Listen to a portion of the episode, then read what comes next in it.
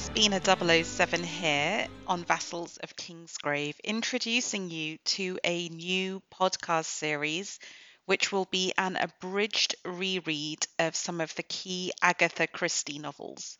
For no other reason than that she is the Queen of Crime, one of the best selling authors of all time, and I feel has a lot to tell us about the evolution of social attitudes and of crime in the 20th century.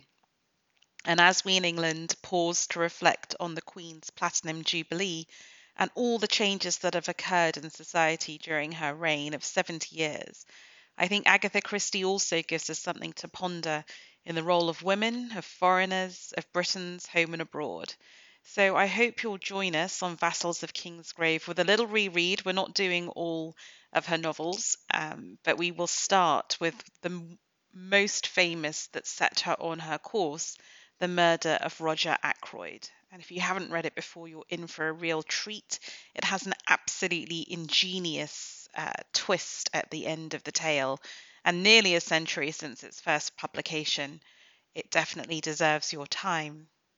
But maybe to tempt you to join us along on this path, I thought I would do a quick standalone introductory podcast about the mysterious affair at Styles, which is the first novel that Agatha Christie had published in 1921, but she actually wrote it in 1916 during World War One. And as a little bit of context, Agatha Christie was born in 1890, so during the Victorian era, the last of our long reigning queens before Elizabeth II. And she was raised in rather an affluent middle class family in a coastal town in England.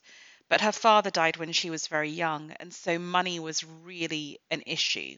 And this, I think, gives her a really acute ear and eye for financial troubles and stresses behind the seemingly perfect country houses that many people think all of her detective novels are set in, but actually they aren't.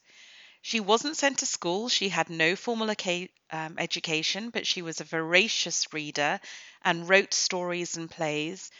She was cripplingly shy, though, so she would act out all her stories, including Mysterious Affair at Styles and other of her detective fiction, by speaking aloud to herself and then writing down the dialogue. Before the war, World War One that is, in 1914, she was incredibly pretty and had lots of suitors, some of whom were incredibly wealthy. But she decided to marry the rakish and dashing Archibald Christie, who therefore gave her the second name, Agatha Christie.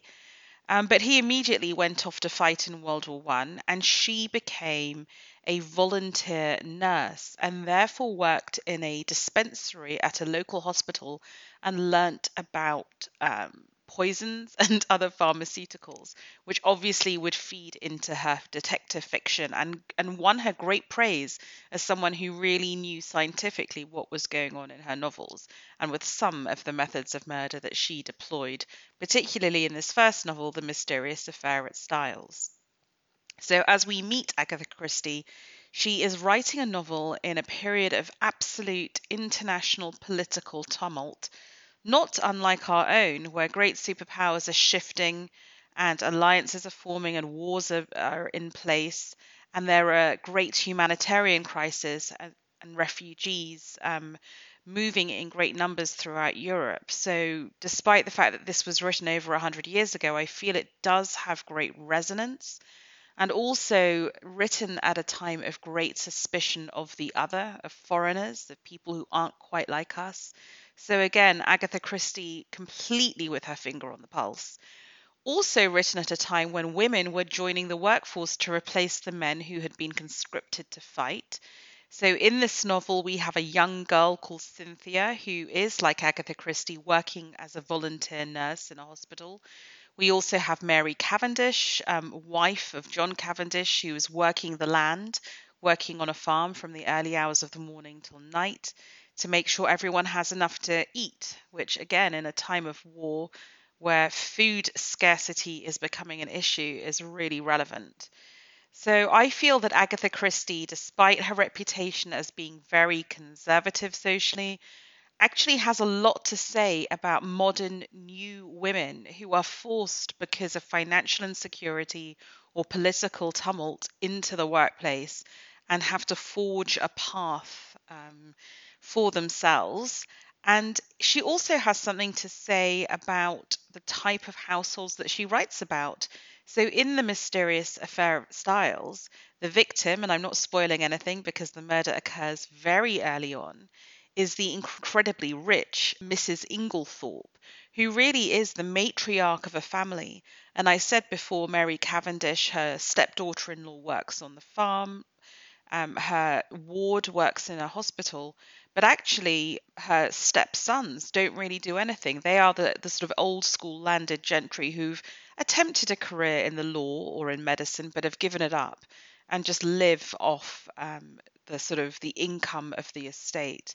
So really, it is the women who are driving the action, driving the financial stability of the house, and in the person of Evelyn Howard, running the house day to day, and in the persons of Annie and Dorcas running it practically as the maids. So this may look like a sort of twee heritage detective story set in a country house, but actually it's depicting quite a radical setup um, for its time. So I'm going to take a break there. Hopefully, I have given you something to inspire you to maybe go read the book. It's only 230 pages long. You can read it in a couple of hours. It's like an ingenious little puzzle mystery. Or you can watch the brilliant and very faithful ITV adaptation of the novel um, starring David Suchet as Hercule Poirot. It was originally aired in 1990, but so you can find it on all sorts of streaming platforms. So if you want the the slightly shorter version, you can watch the adaptation. Um, what I'm now going to speak to is about the plot of the novel very briefly, so if you don't want to be spoiled, switch off here. Okay, so The Mysterious Affair at Styles begins with the murder of Mrs. Inglethorpe, who is an old lady in her 70s, and she has recently married her much younger male secretary, Mr. Inglethorpe, who everyone thinks is a bit of a bounder, partly because he's married an old woman for her money. In the house, also living, are her two stepsons who are entirely dependent on her for money and the elder stepson John is married to his wife, who seems very dissatisfied, called Mary. They also have their ward, Cynthia, staying with them, a young girl who's a nurse. So that is the sort of closed house mystery. But in addition, we have Dr. Bauerstein, who we will discover is a refugee or an immigrant from Germany during the time of World War One, so immediately suspicious, and an expert in toxicology. We also have Evelyn Howard, who is Alfred Inglethorpe's uh, cousin and runs the house. That's how Mrs. Inglethorpe got to know him. Um, and she's very practical and says that she cannot stand this new husband and that he's taking advantage of his wife, her dear old friend. And we also have the person who's going to narrate the novel, Captain Hastings, who will really be Watson to Hercule Poirot's Sherlock Holmes. And you have to remember at the time that Agatha Christie wrote this, Sherlock Holmes novels were still being published by Arthur Conan Doyle, albeit reluctantly. So she's writing in the shadow of Sherlock Holmes, Conan Doyle. And also, I feel some of the comic elements of this book, particularly in the persona of Captain Hastings, have a little bit of a P.G. Wodehouse um, Woosterish air about them. So she kind of gently mocks the narrator who thinks he's quite clever and quite dashing, but is routinely found to be um, far beyond the pace or behind the pace of Hercule Poirot, the famous Belgian detective, and is rebuffed in his amorous advances on Cynthia. So he's a he's a bit of a bounder. And I think also one has to be very careful when Agatha Christie puts rather regressive attitudes knee jerk prejudices in the mouth of Captain Hastings, we must be careful not to read those as her own prejudices. So, for instance, he is suspicious of Inglethorpe because he doesn't dress right and he has a large beard, and he is suspicious of Dr. Bauerstein because he is foreign. He comments on the fact that Mary Cavendish's mother is Russian and that that explains something deficient in her character. So there are all sorts of prejudices that Hastings, um, you know, repeats, which would have been very common for people of their time, which is not to excuse them. But I do not think that Agatha Christie necessarily shares those. And we can see that in the fact that she chooses to foreground as her detective a Belgian refugee. And she speaks very movingly of the fact that the little village in England where this murder is set has a house filled with seven or eight Belgian refugees that Mrs. Inglethorpe has done a great deal to get over to England to safety at a time of the German invasion. So um, she has chosen this man who is seen as a very dapper, very particular, probably a little bit OCD, rather comical in some people's eyes, maybe even Hastings' eyes. He is very un English but she thinks he is to be admired and respected and she thinks that people who underestimate him do so um, at their own peril. So I think that is deeply significant and makes a big change, right, from all of these famous um, detective writers. Wilkie Collins, Conan Doyle. Um, you think of people like Sherlock Holmes, Lord Peter Wimsey. They are very English, very establishment, often very upper class. Um, Hercule Poirot used to be a common or guardian policeman in Belgium, admittedly a brilliant one. So it is very, I think, daring and brilliant of her to make Poirot her detective. As the murder unfolds, and I'm not going to go into too much detail because I think there is still joy to be had in re- sort of figuring out the intricacies of how she puts her logical and material clues together we realise that Mrs. Inglethorpe has been poisoned by strychnine, but the complete flummoxing thing here is that strychnine is a poison that acts very quickly. So people are trying to figure out was she poisoned in her post dinner coffee? Was she po- poisoned in her evening hot chocolate? Um, because she actually died in the early hours of the morning, and they can't figure out why this has taken place. And what you come to realize is that she has been poisoned because her medicinal tonic, someone has inserted potassium bromide powders and they precipitate the strychnine that's very diluted in her tonic and it settles at the bottom of the bottle so that when she takes the fatal final dose of her seemingly harmless tonic, she then is poisoned by the strychnine, which I just think is absolutely ingenious. Some modern readers argue that this isn't playing fair with the reader because it's such specialized knowledge. And it makes me think that I also am rather old and old fashioned in the education I received because one of the very first experiments we ever did in school in chemistry was um, to precipitate crystals using potassium bromide. So I think this is probably something Agatha Christie would have thought was familiar knowledge, even to those without pharmaceutical knowledge. And in fairness to the reader, she does lay in that knowledge through the character of one of Mrs. Inglethorpe's stepsons who was studying to be a medic. So it is laid in there. The other thing that might feel a little bit um, hard for a modern reader to get their their sort of head around is the idea that there is a incriminating piece of evidence, which is a letter written by the murdered woman's younger husband, who is indeed the man set up to inherit her fortune, which he duly does, and which provides the motive for the murder. And he has to at some point go back into their shared office and rescue this incriminating letter. And he doesn't know where to hide it because people are all around him. So he can't keep it on his person. He can't burn it. It's the middle of summer. There is no fire. This is significant elsewhere in this novel. Um, so what he does is he quickly tears it up and rolls it into little long strips of paper that he puts on the mantelpiece. Because in old fashioned homes of the time, you had long strips of paper called spills, and these were used to light fires um, also used to light cigars. And if you're of my age and you did chemistry in school and had Bunsen burners, you used spills to light the Bunsen burners. So knowledge that might seem a little bit, I don't know, specialist to a modern younger reader. Nonetheless, I do hope that there is lots to hold the attention if you do choose to read this book because the plot is so intricate and it doesn't rely entirely, the pleasure of this book, on the material clues such as candle wax spills and, and bromide powders, which are very old fashioned. It doesn't rely on you having knowledge of that.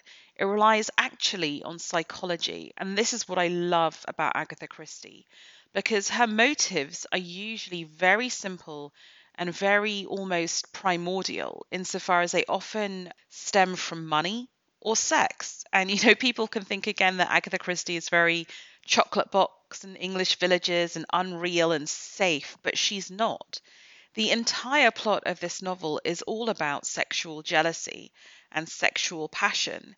And you have that in the character of Mary Cavendish, who is sexually jealous of her husband, who's having an affair. You have it in the character and cover up of John Cavendish and the ward Celia, um, who he thinks has done it and is trying to protect her, therefore laying up some red herrings. But in particular, you have it in the character of the two murderers, who, in a book filled with highly attractive people that Captain Hastings cannot fail to see as attractive, you have two people who many people think of as as as completely unattractive.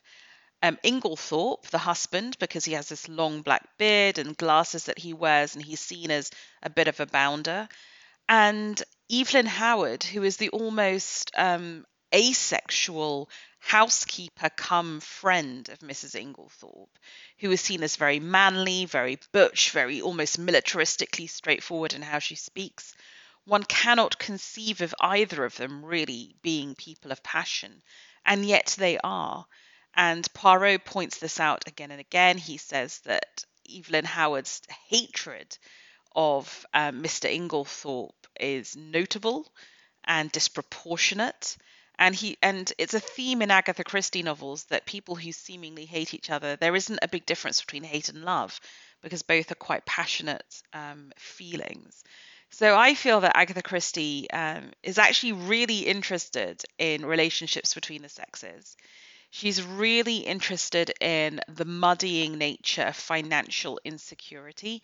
And remember, she's writing at a time of World War One as we go through the wars real financial insecurity of the working and middle classes and upper classes as society is radically changing in how it's organized from very being very class and hidebound to much more democratic and egalitarian and the establishment becoming unmoored and much more uncertain about its role.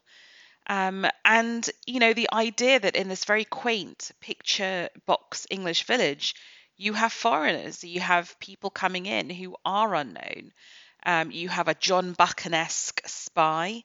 You have the Belgian refugees who are on very precarious circumstances, right, and deserve um, compassion and charity. So I think she's writing about something far more interesting than people might at first glance think.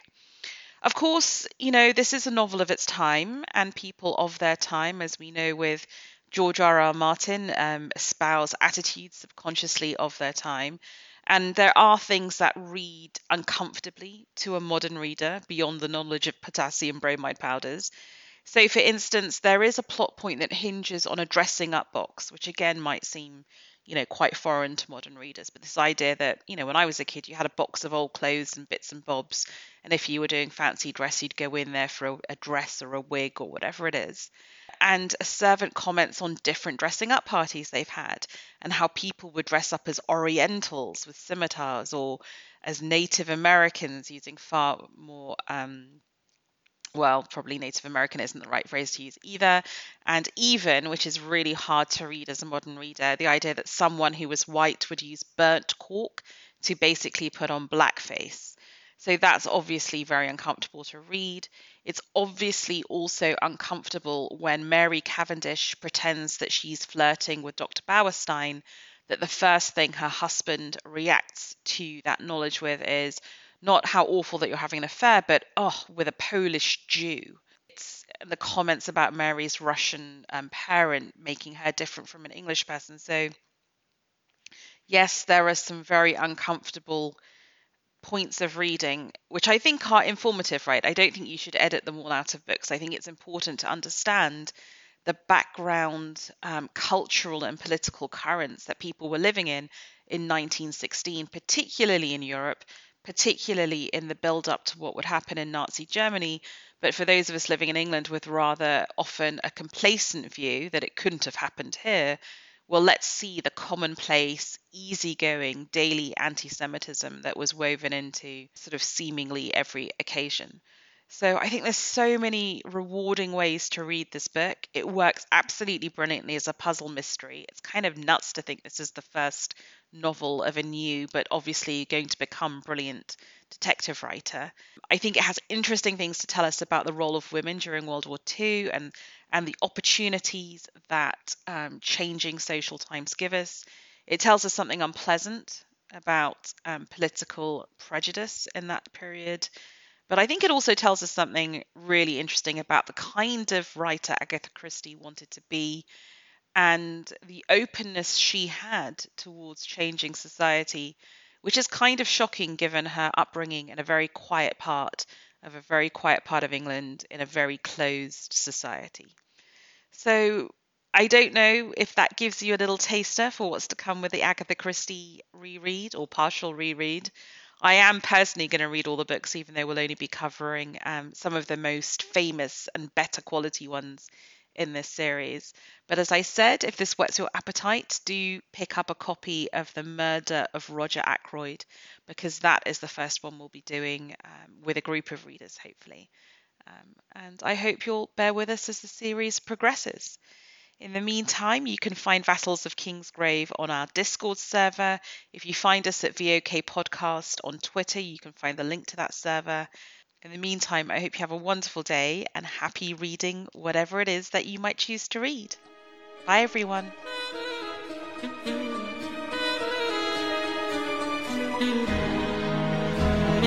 you.